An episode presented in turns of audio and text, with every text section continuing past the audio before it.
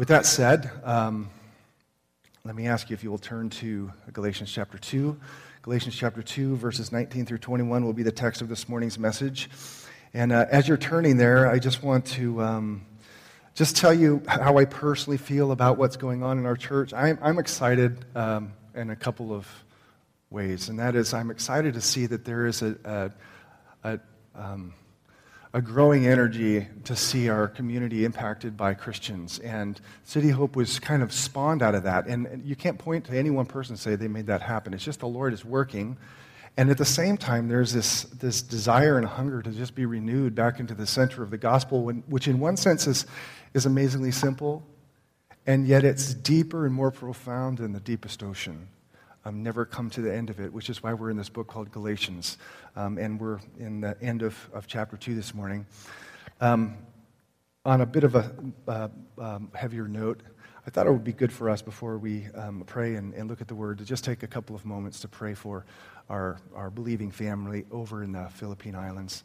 Uh, I know that we have uh, Filipinos who are part of our church congregation and family who probably are a bit nervous about what took place over there. If you haven't heard, I'm sure you have. It's like the storm of the storms, and um, hundreds of people have died. So, would you take a moment to just pray for uh, maybe their family or pray for our brothers and sisters over there, or just the opportunity that God might um, bring His word in a greater way through this tragedy? Will you take a couple of moments and just bow your head and pray um, for that uh, tragedy?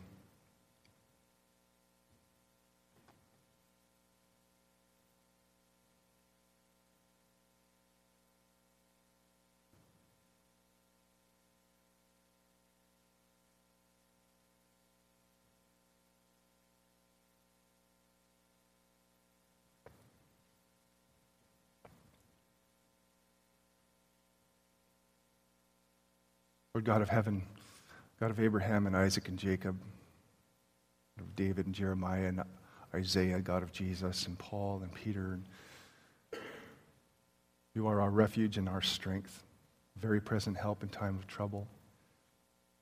Therefore, we will not fear, though the earth gives way and though the mountains be moved into the heart of the sea, though its waters roar and foam Though the mountains tremble at the sight of them, Lord, you are our fortress. The God of Jacob is our refuge. Lord, we pray for faith and um, for perseverance on the part of those of our church family who are over there um, suffering and anxious. And we just ask that you would preserve their faith. We pray for relief. We pray for um, peace. We pray for opportunities for your word to go forth. Lord, you are the God of the storm. Um, and you are also the God who um, cares for the brokenhearted and binds up their wounds. You care about the individual, and you care about the child, and you care about those who have been hurt. So, in the mystery of those two things, Lord, we ask for you to be merciful. Lord, I pray that um, those of us here who are gathered this morning by the by hand of God, um, it's not by accident we're here. I pray that you would speak to us, and I pray that you would open the windows of our souls to see the gospel in a way that, for lack of words, just blow our hearts away. Lord, we want to see Jesus exalted and lifted up. We want to know that He is the beginning, middle, and the end. He's the one by whom, through whom, and for whom all things exist. The whole of history centers on Him, and the whole of history will be brought to conclusion by Him. And we look to that great and awesome day in which He comes back and makes all wrongs right, and he restores order to this universe and um, gives life to a new creation. Lord, uh, speak to us, please. I pray that you would use my lips to do so and, and um, that you would grant understanding and, and in that understanding, uh, a deeper faith. And I pray this in, in Jesus' holy name. Amen. I love it um, talking to some of our college students when they come back from being away at university, especially secular university and college, and, and uh, to hear some of the conversations that they're having with people in their dorms and in their classrooms of, uh, who don't believe in Jesus, um, some of whom are agnostic, others are atheists, some are Mormons. And, and in one particular case, um, spoke to a young man a couple weeks ago. He's been rubbing shoulders with, a, with another young man who's a Buddhist. And um, the, from the way that um, this young Christian man describes him, a very, very kind and well intended and, and uh, just a nice person to be around, but someone who's committed to the way of, of, of the Buddha. And, um, and this young Christian man, of course, is committed to the ways of, of Jesus, and they've been dialoguing, which I think is such a, such a healthy thing for God's people to do, is, is to not be afraid to dialogue and, and know that our, our gospel, our truth, what we believe is robust. It's, it's, um, it's persuasive. Uh, it's deeply rooted in history. It's deeply rooted in revelation that's taken place over 1,500 years, and it works. Anyway, um, my, uh, the, this, this young man was, was, was sharing this with me about his Buddhist friend, and, and one of the things that came up in the conversation was, you know, how can we fix the world? So here's a Christian and a Buddhist side by side, how do you fix the world? And the Buddhist said to this college friend of mine, said, well, you know, what the world really needs is more compassion and love. To which the young Christian would say, Well, I kind of believe that too, you know? I mean, at the, at the bottom of the law Jesus taught us, the bottom of the law of Moses is, is love. He says it's all summed up in a single word, and that is love. And he taught us that the greatest commandment, of course, is one in two parts, and that is to love the Lord God with all your heart, soul, mind, and strength, and love your neighbor as yourself. And the Apostle Paul said in no uncertain terms that the greatest of the Christian virtues of grace is, is not faith, it's not hope, it's actually love. So, at one sense, at one level, a young Christian college student would have to say there's some similarities between me and the, this Buddhist friend of mine. And, um, and by the way, um, just so we're clear, when we talk about other t- truth claims or other religions, I, it's not a disparagement of that particular individual who holds to that teaching we have to be able to separate it in our minds um, the individual versus what he believes, and to be able to talk about these things without feeling like we're attacking this person. Um, and if you can't do that, which is our culture has really collapsed those two things, where if you start talking in any critical way or challenging someone's truth claims, they take it personally, as if it's a personal attack. And if that collapses, it's hindered our ability to speak and dialogue. If, if you can't talk about the truth in a way that that is not disparaging to the individual or keeping those separate, there's nothing to talk about. Nothing. We can't talk about anything if, if disagreeing is going to, you know, um, is going to be taken personally. But in this particular case, um, this young man uh, was wrestling with the similarities of, of his Buddhist friend and his own Christian beliefs and wondering what's the difference. And I think that process is a good and healthy process, spiritually and intellectually, if, if you're really thinking through it on a biblical level, because new discoveries are to be had when you think through what are the similarities, but what are the differences. So, this young Christian man was telling me this, and I said, Well, tell me this. According to your Buddhist friend, who is not a Buddhist theologian, but just a, you know, kid who's committed to Buddhism, um, why? Critical question. Why is your Buddhist friend committed to a life of compassion and love. What's underneath it? And this, uh, this college student said, and, and he did it so quickly, which led me to believe he actually, they talked about it. Um, he said, well, um, my Buddhist friend believes that if you, if you love people and show compassion, that um, it will lead to a, a, better or good karma. That is um, an idea of personal advancement or personal enlightenment that's experienced because you do good. So in essence, what's underneath the, at least in teaching, a life devoted to love and compassion is the desire for personal advancement. Underneath. Now, let me ask you, stepping away from the conversation with Christian college student, what is it that should drive the Christian? To love and compassion. Where does it come from? Because I believe the answer to that question shows that while there are similarities on the outside, there are vast substantive differences underneath. Why do we do what we do? Because, truth be told, you could have two people a follower of Jesus, and you could have a follower of the Buddha, both working in Burma, um, taking care of orphans. Good things doing the same exact activities, changing diapers and feeding, doing the exact same things, but for very different reasons. And if we understand the why behind the Christian faith correctly, then we get to the very heart of the gospel and what makes God's people tick. And it's different. It's not the desire or drive for personal advancement, it's something else.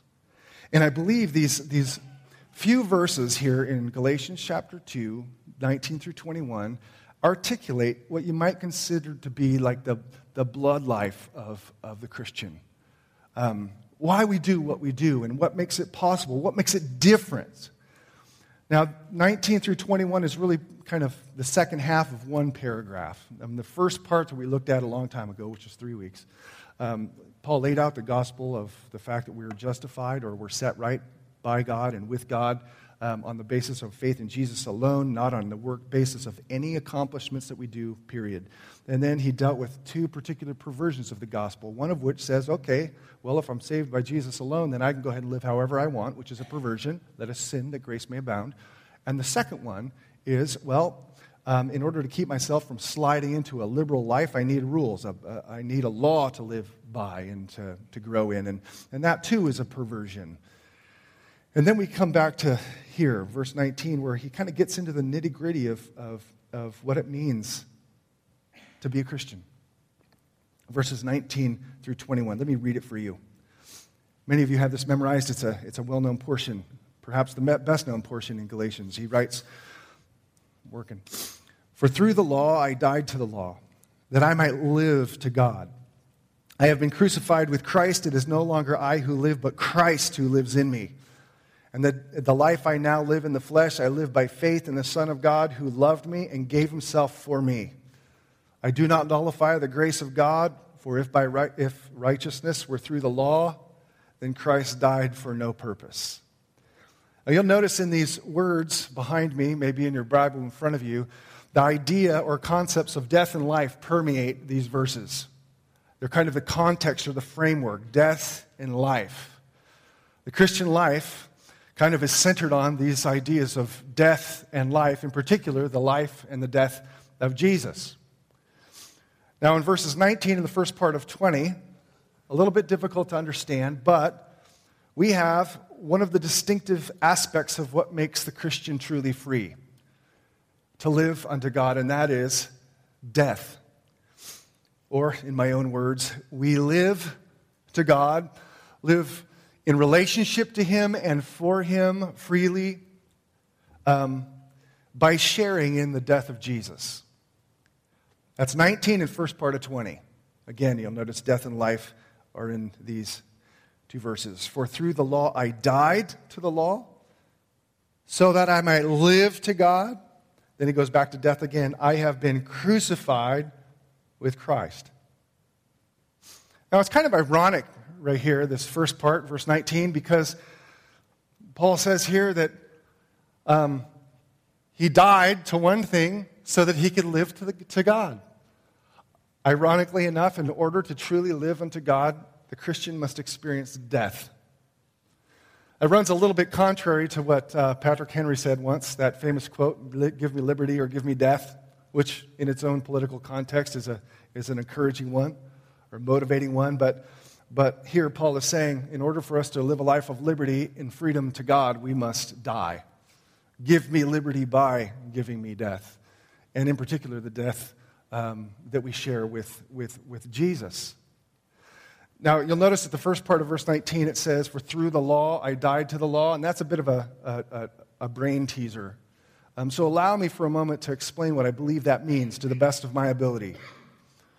When Paul talks about the law, he's talking about the law of Moses. He's talking about basically the Ten Commandments with all of its 603 add ons um, through the law. So, through the Ten Commandments, I died to the Ten Commandments. And it's things like this that kind of give Paul a bad rap in the church because you're like, what in the world are you talking about? Through the law, I died to the law. Through the law, what, is, what does that mean? I think it means at least two things. One thing is that is that the only thing that the law can do to us fallen human beings, all it can do is tell us we're seriously jacked up, seriously messed up, in serious need of a deliverer. That is all it can show us, really, is our flaws.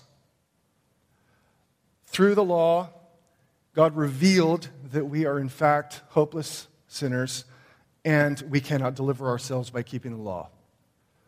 I mean, if I was to go around, have a show of hands as to who of us actually even kept one of the Ten Commandments, I think most of us would strike out entirely, especially if we understand the law in light of how Jesus understood it, and that is if you lust with your mind, you've committed adultery. I could go 1 through 10. Have you ever lied? I think most of us would say yes. Have you ever coveted? Have you, have you ever hated somebody in your heart? Because that, Jesus says, is, is murder. And we probably just go through and go, wow, I'm feeling really horrible right now. Well, that's what the law does. It, it makes us realize just, just how, how, how, how messed up we are. And not just in terms of revealing our sin, but he will also go on to say in other parts of what he's written to say it actually incites us or intensifies our desire to sin. Not because the law itself is bad, but because our hearts are so deeply rebellious of being told what we can and cannot do. Um, we know this by human experience. Tell your little eight year old boy, do not take that cookie off the counter. What does he want to do as soon as you say that? He wants to take the cookie off the counter.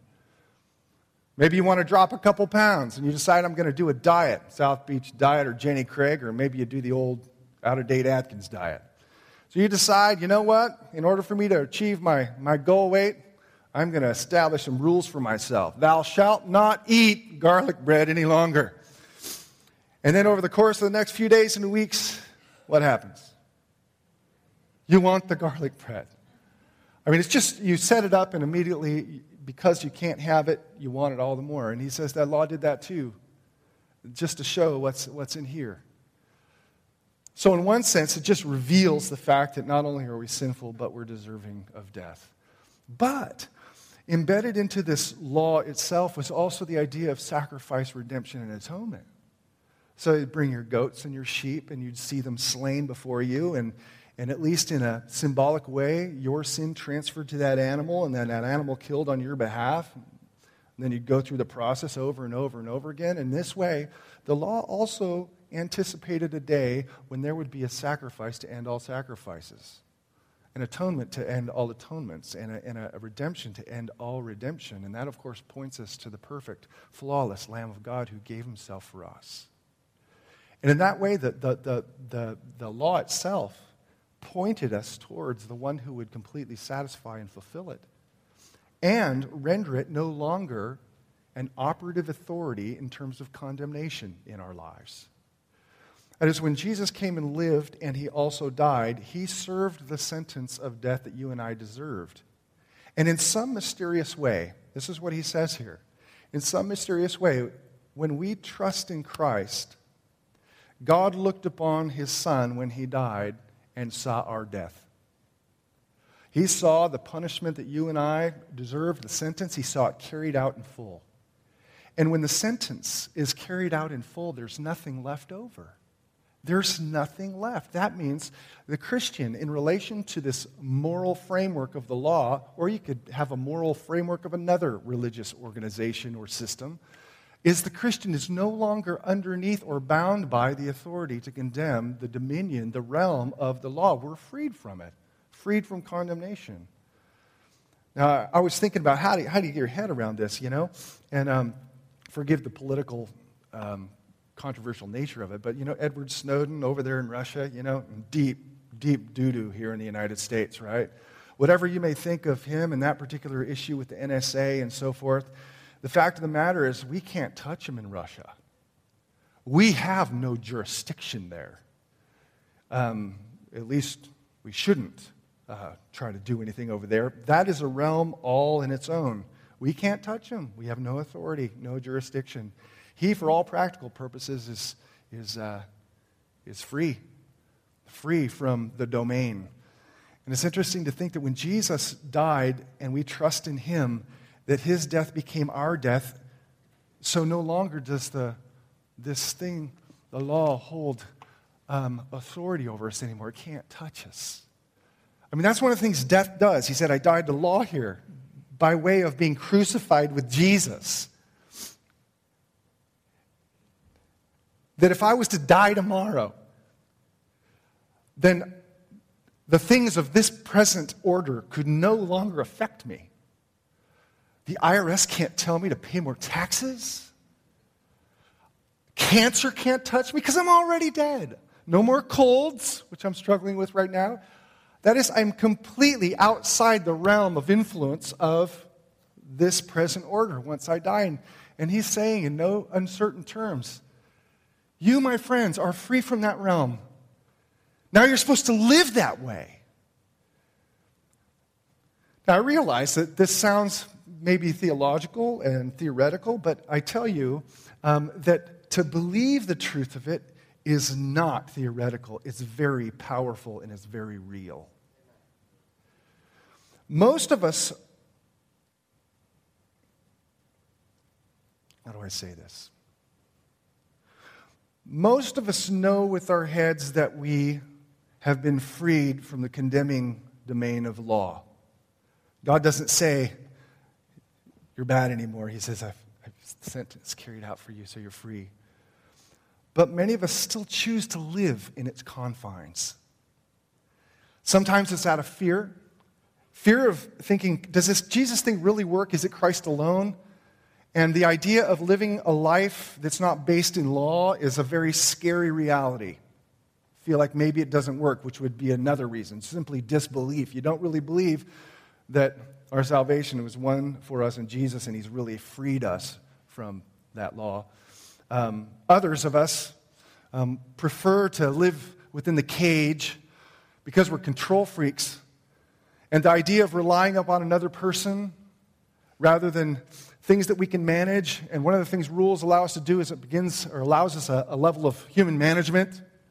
so we can't I, trust the idea that it's been completely, simply done for us. And yet, on a more personal note, I think another thing that we often, what often keeps us in the, in the cage is, is uh, violations of our own conscience. Most of you in here know the Bible, and you know the rights and you know the wrongs. And we have this little mechanism that God graciously put inside of our souls called a conscience, which tells us, doesn't tell us, teach us truth, but it does tell us when we're wrong. You know, so you're working on the car in the garage with the wrench, the bolt just won't give, and finally it does give, and you slam your hand, and your little boy comes in going, Hey, daddy, and starts talking to you. And you just don't want to talk to your kid at that moment because you're really angry, and so you burst out with some kind of a, Uh, a, an angry word, and you watch the face of your son just fall. Now, you and I know biblically that that kind of outburst of anger towards somebody is wrong. And our conscience is saying, that was wrong, that was wrong, that was wrong. And what do you do? Well, you feel horrible about it. That's your conscience. And you know the scripture says you shouldn't do that. And what is it more often than not we do when we feel that way? Oftentimes we'll come to the conclusion, usually reason something like this How could I be a Christian and do that? Like, I can't believe that like, there's nothing godly about that response. And you could, a whole list of things that many of you struggle with. And then from there, we come to the conclusion or live under the cloud of, man, I'm just, I know I must be, God must be upset at me. He must be angry with me. And we put ourselves inadvertently back into a place of condemnation. And, and, and, I, and I, there's a, there's a time to confess sin, and there's a time to, you know, to own up to our responsibility, say, I'm sorry, and ask forgiveness and so forth. But we need to remember that, good night, once Jesus died for us and we trusted in him, um, we're not back in that cage ever. No, once for all, done. The sins of yesterday, the law has no jurisdiction to condemn me. The sins that I do today in thought, the law has no jurisdiction to condemn me. The sins that you commit this week, the law has, if you're a believer, has no authority, again, to condemn you. You are free from that. And to live in that reality, because I think we walk around with that cloud over our heads of self condemnation. And man, if Jesus has separated us from that by nature of us dying with him, then we should live in that freedom of his death. So here you have this first part. Part of the uniqueness of the Christian life is we've been freed, not because we've done anything, but Christ died and we trusted in him. And as a result, we died with him and we're free. But then he switches in verse 20, now talking about now life. If we died in Christ, verse 20, he's talking about the life we now have in Christ. We live to God, this is my summary again, by the indwelling life of Jesus. If we died with him, he gives his life to us. Verse 20 says, It is no longer I who live, but Christ who lives in me. And the life I now live in the flesh, or a better translation would be in the body, which is where we're living right now, I live by faith in the Son of God. He said, It is no longer I who live. And in the original, that's emphatic. It is no longer me, the egotistical, self centered, self righteous, me at the center of the universe. That person doesn't live anymore. Uh, he is a shadowy, irritating reflection of who I really am now in Christ. Still has influence, but I, that old fallen person, no longer live. But he says, our life, the new life we have, is Christ who lives in me. And the vocabulary here, Christ in me, I think is unmistakable. He's talking about Christ by way of his Holy Spirit lives in us. Christ lives in me. That's the new me. That's the redeemed me, the regenerated me. That's the, the me that's been brought to life as Christ lives in me. The me that God has um, is creating to perfectly reflect himself in his image. That's the me, Christ living in me. But it's his life living in us. And if you are a follower of Christ and you have trusted in him, you have even a sliver of faith, a mustard seed, then you have died with him and he does live in you. And you can see it begin to manifest itself in new hungers and new desires a desire for righteousness, a desire for, for more of Jesus, a desire to read the scripture not because you have to, but because you get to know him better there. A desire that hates sin, repulsed by it, even though the old man still wants to influence us. But this new life that's generated, a life that will grow.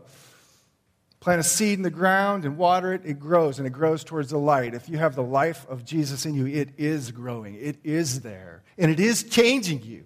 God will not leave you in a place of unchange if you have his life in you, the Spirit of Jesus. But again, um, back to the opening dialogue between the Christian and the Buddhist. Our life doesn't emerge from us, it's Christ's life in us, it's his Spirit in us. Notice this his death and resurrection are so much a part of the Christian life. Here you have it brought up again, figuring into the practical outworking of, of our lives as believers. That's the source. We've died with Christ, and Christ now lives in us. And it's his life that we rely upon. His life. That means you're not in the driver's seat, it's his life in you. Jesus isn't someone you manage, His life is in you. Your job is to yield to Him and trust Him. And you'll notice one of the chief ways in which this new life directs itself is right here in the text. When he says, But Christ who lives in me, and, there's an and there, which means it connects, and the life I now live, that is this new life, I live in the flesh or here in the body, I live by faith in the Son of God. That is this new life of Christ within. Uh, Jesus becomes the object of our faith and the focus of our hearts. That's it right there. To see it, it's in black and white. It's, it's, it's, um, the life that Paul lives is not focused on law anymore. It's not focused on human performance anymore. He says that I live by faith in the Son of God He's the new focus of my life. He is the object of faith. And I, I'm sure Paul looked back and went, Man, I had it all wrong. I was focused and my faith was in what I could perform, but now I live a new life. The new governing principle of my life is, is Jesus. And I'm going to trust him. I'm going to trust his life within, that he is going to complete what he started. New life within. No longer reliance upon law to take us somewhere, but actually re- uh, um, resting in the Christ and the Spirit of Christ in us to take us in the direction we want to go. So here's the, you know, we, we've died with Christ and Christ's life lives in us. That's two parts of it. And I said, I told you that many of us know these things, but again, in practice, I think sometimes we betray a different belief. Example this didn't happen. This is completely hypothetical. No, you know what? Let me just say, young man confesses to a group of, of brothers, Christian brothers. I have a gambling problem. And it's affecting my wife, my children, and my job. He's acknowledging a problem, which is a good thing. Is it a sin to be addicted to and um, unwisely spend money? Yes. He's confessing because he wants help, which is a good thing. Now, in your experience, where most of the time do we, as fellow believers, as part of the family, to a young man like that, where do we point him? And I, in my experience, more often than not, we tend to point that young man to something that he must do. There's a place for doing, but that's typically where we go first.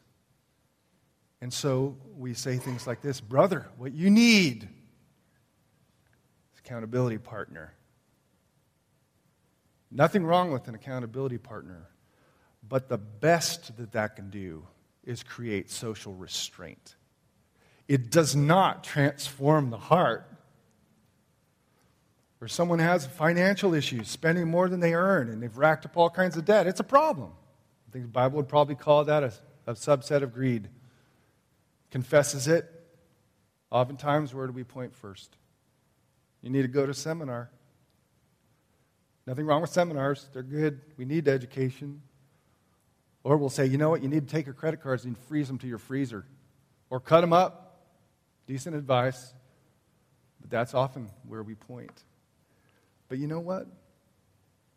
True transformation, what changes our hearts for long term so that it's not just a behavior that's changed, but it's a heart that's changed, is found right here. Is coming back to the simple fact that Christ died for me, and therefore I have died. And to remember that and to live in that freedom. And coming back to recognize that, that his life is in me, and I want to rely upon that life. Perhaps the reason that there's a sinful addiction to begin with is he took his eyes off Jesus as the centerpiece, as the focus of his faith and his heart. In either case, I think the main answer is the same. We come back to the gospel that changes life, and that is back to Christ, to his death and to his resurrection. And then there's one final piece in here that I, I see, and that is the motivation for the Christian life. And that is the last part of verse 20. And that is, he, going to reread verse 20 here. He says, In the life I now live in the flesh, I live by faith in the Son of God who and you got to just keep in mind like who Paul is in his, his history and before you read this, you know, the guy who had his eyes open and realized, man, I was a brutal, wicked persecutor of the one who gave himself on the cross. I was so wrong and deserved nothing but a blast from hell. And he goes on and, and he says that his life is lived by faith in the Son of God. Why? Who loved me and gave himself up for me. You can't help but feel the amazement and the wonder of it. That you love me and gave yourself for me. Brad Van at our, our men's retreat showed a really good chronology of Paul's life and showed that he never stopped seeing himself as the chief of sinners. And then at the same time, never stopped wondering and being amazed and astonished over the simple fact that Jesus loved me and he gave himself for me. And this, I believe, is underneath his, his life, his, what generated this desire and passion to live out his life of love and writing books and wandering through the, the Mediterranean planting churches because he just couldn't get away from the compelling love of Jesus, 2 Corinthians chapter 5. It is the love of Christ that compels me. And you know what? When, when Christianity, when, when we stop losing sight of the fact that each of us is a despicable sinner and that Christ loved us in that state and then brought us out of that state and then gave himself up for us in that state, when we don't do that, we fall flat on our faces. But when our mind's eye is set on the simple fact that, man, I mean, look at it, everything revolves around Jesus here. It's, it's, it's, it's in his death, it's in his life, and now in his love. The governing principle of Christian life is Christ and Christ alone. I think perhaps maybe this verse was in mind when Stuart Townend wrote in Christ alone, and he talks about in the here in the death of Christ I live, and here in the life of Christ I live, and here in the love of Christ I stand. It all comes from this. And to have the hearts to believe it. It creates and generates unspeakable um, gratitude and joy, and peace and love and patience. But this is it. This is, this is simply put the, the, the core of what we believe, and it's what separates. Why do we do what we do? Why should we do what we do? Why, why go run a turkey trot on Thanksgiving morning so you can support Mission Solana wearing one of these really cool shirts? Maybe it's because you're free.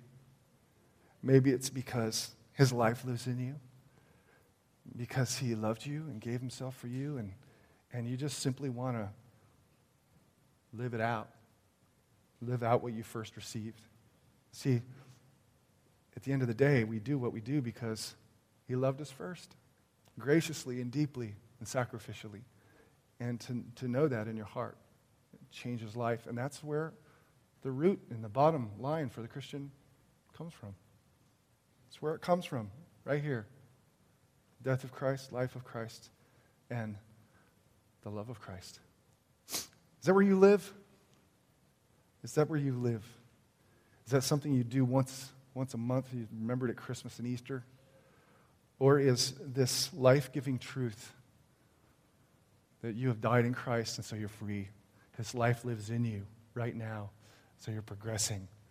And to know the love of Christ that defies description and to see Him just produce those fruits in your life, which only He can do. That's, my friends, what the gospel does. Do we believe it? And if you're here and you don't believe it, listen, Christianity is not a set of rules we live by. Christianity is a personal relationship with Jesus who died for us, gave his life to us, and loves us. That's the bottom line. And that is what you need to believe and watch Him take root in your heart and begin to change your heart. So you know, wow, I am forgiven of all this stuff. And I feel life in me again. And I can't believe the love of Christ is so deep. And for those of us who maybe have a mustard seed size of, size of faith, you know where your faith is going to grow? You just got to keep feeding yourself upon the truth of who Christ is and what He's done for you. And you will see a change and the explanation of that change will be nothing short of it was Jesus. That's it. I pray for that for us, that we really believe this stuff and we really see that it does work. Ben Gendreau, hearing his story, you know, he was just exciting to see that this gospel works its way out in life. And um, man, this is where we need to be so that we can be what we need to be for our community and our city. Amen. Lord, make this a reality in our hearts. Um, oh, gosh, just to live in the freedom of knowing that we're outside the realm of, of condemnation again and living freely and Christ living in us. And just once again to, to revel in the simple fact that Jesus loved us and gave himself for us um, so that we might be his and he might take us home. Thank you, Lord, for what you're already doing, and we pray you'd continue to do it. Humble us, give us a, just a a lack, a complete lack of confidence in human things, and, and give us great confidence and faith in the cross and in the resurrection of Jesus, we pray. Amen. Would you stand?